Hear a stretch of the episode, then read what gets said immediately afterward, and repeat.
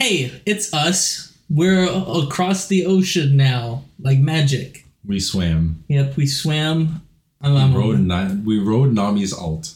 we rode Nami's alt. Mhm. Can I can can you do that? And can I just like kind of chill with Corky on a corgi flying?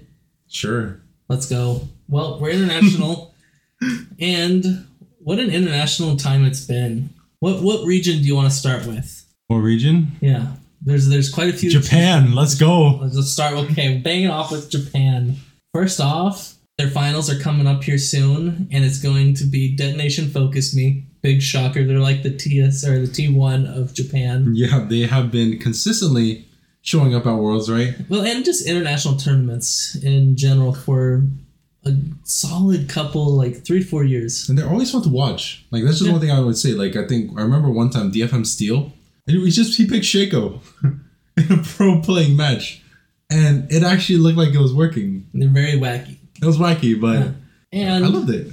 the second team there right now in finals, it's, uh, Shogoku Gaming, It was like Sengoku. Sengoku. Sengoku. Game. Sengoku. Oh, it's a cool name. It I is- like it it. is I a like it a lot. name. Yeah. But it is also where the infamous Reaper, that was the head coach for Hundred Thieves. 100 Thieves, went to, and has basically cultivated some young Japanese minds. Hundred Thieves really begging him to come back, Yeah. but uh, Sengoku Gaming they're looking really strong right now, and very soon DFM and Sengoku Gaming they're going to be going off and see who goes MSI. It's usually always DFM. I want Sengoku. I want to see Reaper back. That's Yeah. why you know. I want to see Reaper internationally, hmm and I want his theory and like thoughts on how the game should be played through a Japanese team of powerhouse youngsters. Because I'm pretty sure most people on Sengoku Gaming are fairly like either semi new or like only a year or two in. They all seem very young. It's I, I like it. It's Yeah. it's like it's Reaper and his like genius children. You know, genius. My anime children have gathered. I isekai them here oh my god, to play League of Legends. a dream or a nightmare? We'll see. but let's go straight into China though. Ooh. What a banger it's been.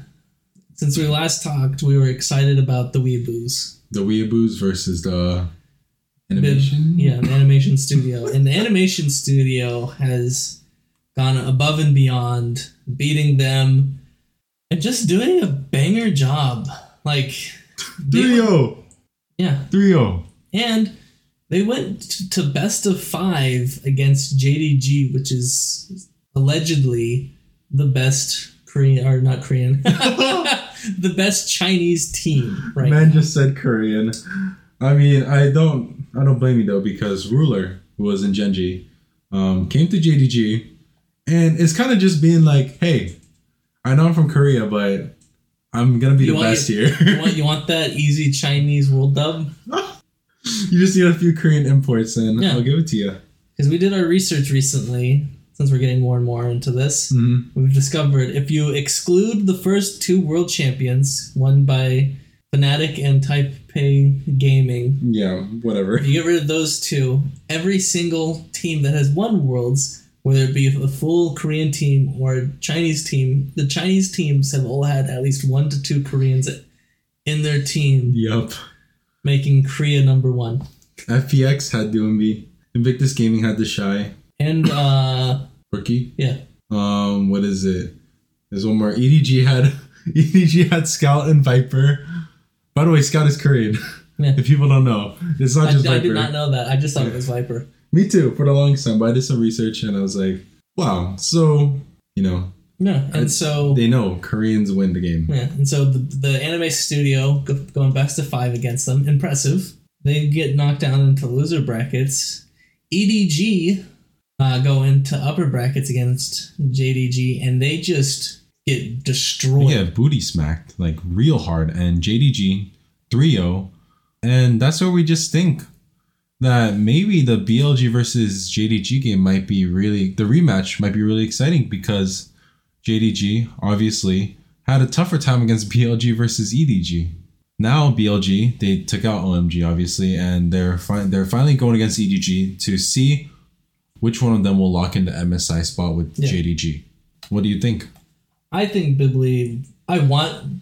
So in theory, EDG will win because there's always like the Chinese speculation of it's really hard for the kind of early young, like not really like cemented teams making it. Mhm. Like JDG's had a, or when they first started, they had kind of an okay run, Mhm. and then they just got good. Yeah, they, they sure. finally collected enough decent players to make a foundation. Absolutely. And, you know, we can't forget at Worlds, they were the number one seed and also the highest placed Chinese team Yeah. at Worlds. And EDG, they they have that foundation already, Mhm. saying that they've won worlds once already, Absolutely. and their team is very solid. But BLG has been. That is true. That's like, Bin is just so cracked. Uh, when he was in RNG, he was destroying. He got swapped, moved around a bit. Now he's in BLG, and he's still destroying. He's, he's an incredible player, both micro and macro. And you can just tell, kind of like 369, where we saw him as a very mechanical player. I honestly, in my opinion, think Bin is an even greater mechanical player. so my thoughts on up. this is that it will be uh, Studio Bibli Gaming. I keep saying Studio, but I think I it's just don't- Bibli Gaming. Just Billy Billy or something Yeah. like that. I think they're like the Golden Guardians and that they'll make it to the finals. Okay. For winning though, I think JD will still win. You still think JDG will win? Yeah, Okay. I think they'll still win. I think that they're just very solid. But I, very I think they're a contender for worlds. I'm Or- still very excited or to not see not, Billy not Billy worlds. I think that I think well, worlds too, but MSI. I feel like it's they're going to be a final contender for MSI. Understandable. Yeah, I mean, they're riding a very big momentum, right? I mean, obviously the momentum slowed down a little bit because they lost to JDG, but they're they're showing up, and a lot of people are very excited for this team. I think a good showing would be JDG versus T1 Rematch. in worlds or not worlds MSI. Yeah. Now, some people might say Gen G might be better because once again, T1 realized that they cannot beat Gen G to save their lives at finals. Yeah, they usually do a better run at Worlds, but I don't know. It, maybe Gen G just like in home ground, we're we're the kings or something like that. Second split in a row, they've dropped the ball, hmm and it's it's hard to watch. I was I so excited for T1 because they've it's completely different. Even though it's the same players, they feel completely different. Going into finals, Everyone thought they were gonna win too. there was just such it almost felt like they each player on T1 had their own way of wanting to win Mhm. Their split. It was the, I think it was the first time ever where they weren't cohesive. I think kind of like Worlds, their drafting was got a little bit cocky, where they got completely shit on by Chovy's Ahri and Doran's Gragas, and they just allowed those two champions to go through in the second match. And what do we see? Them get destroyed again. And now mm-hmm. T1, they're in this very uncomfortable spot of just trying to win the game from this huge point de- deficit right here. They have to win three games in a row now.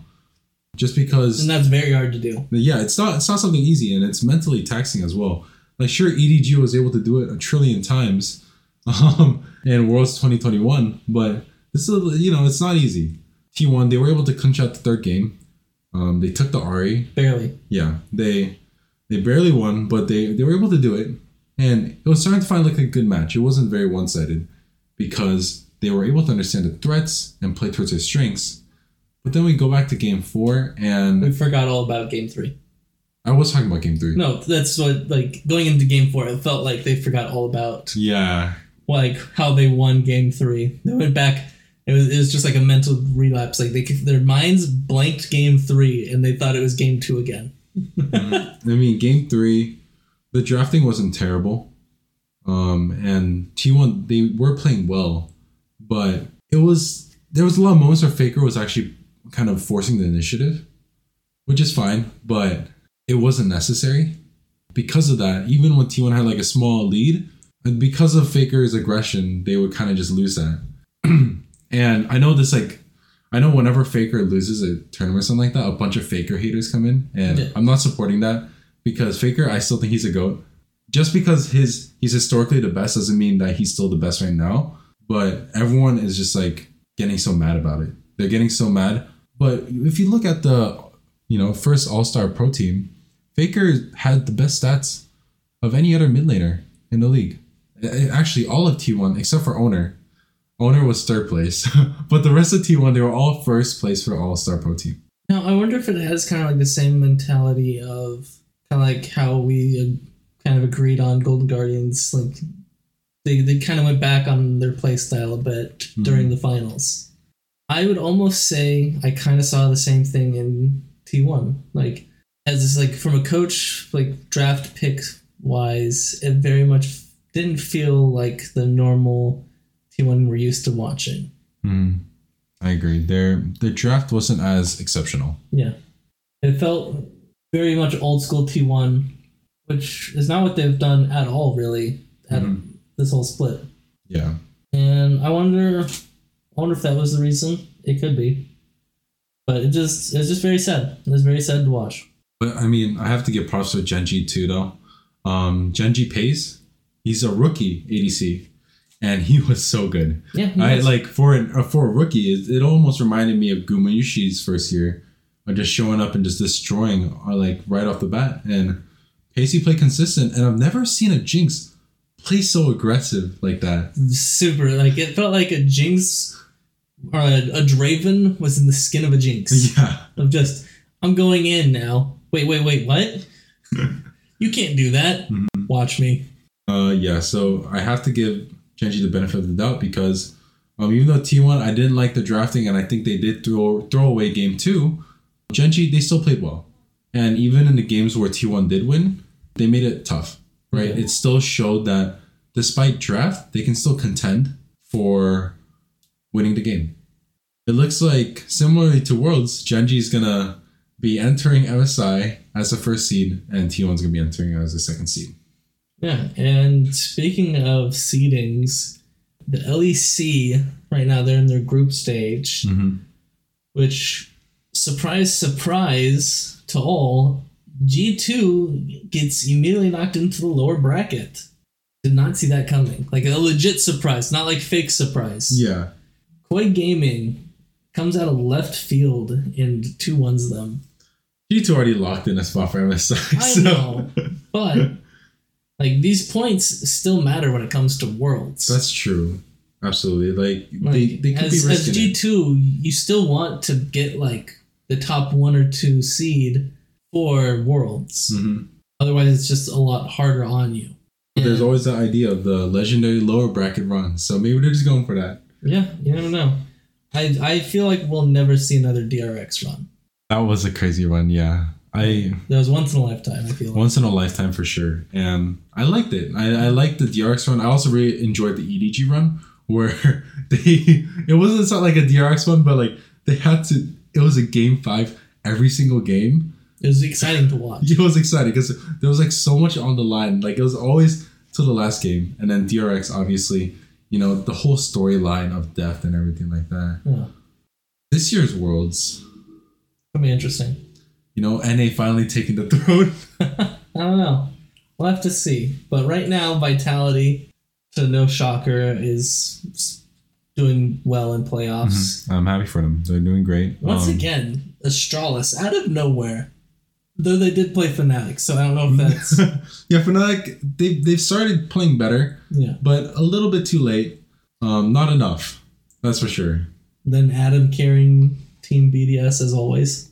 It's it's crazy. Um, no one expected this in the LEC, right? If you look at LCS, um, LCK, L- LPL, like majority of the top teams are expected, Yeah, right? You're like, oh, like they're there for a reason, right? But then you look at LEC and you're like, why is Astralis number one and BDS number two? Or I might have mixed up the order, but people are like, what are these teams? Yeah. Like it's starting to look like a minor region. Like they don't recognize so these team since, names. since there's only one slot left, I think it's going to be Vitality versus BDS in the finals for the second split. yeah.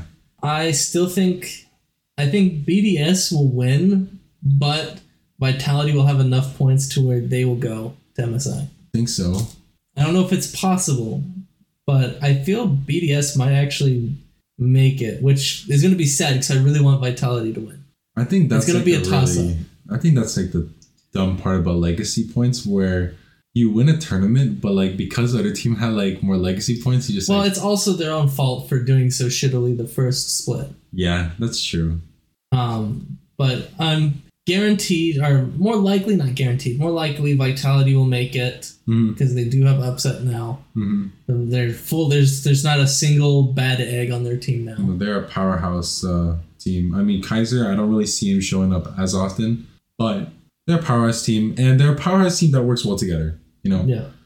they're not a team liquid or a hundred thieves. They're they're a pretty well well put together team. Well oiled machine. well oiled machine. That's the way to put it. Yeah. So that's my bets. And as of right now, we've already gotten a bunch of teams locked in for MSI.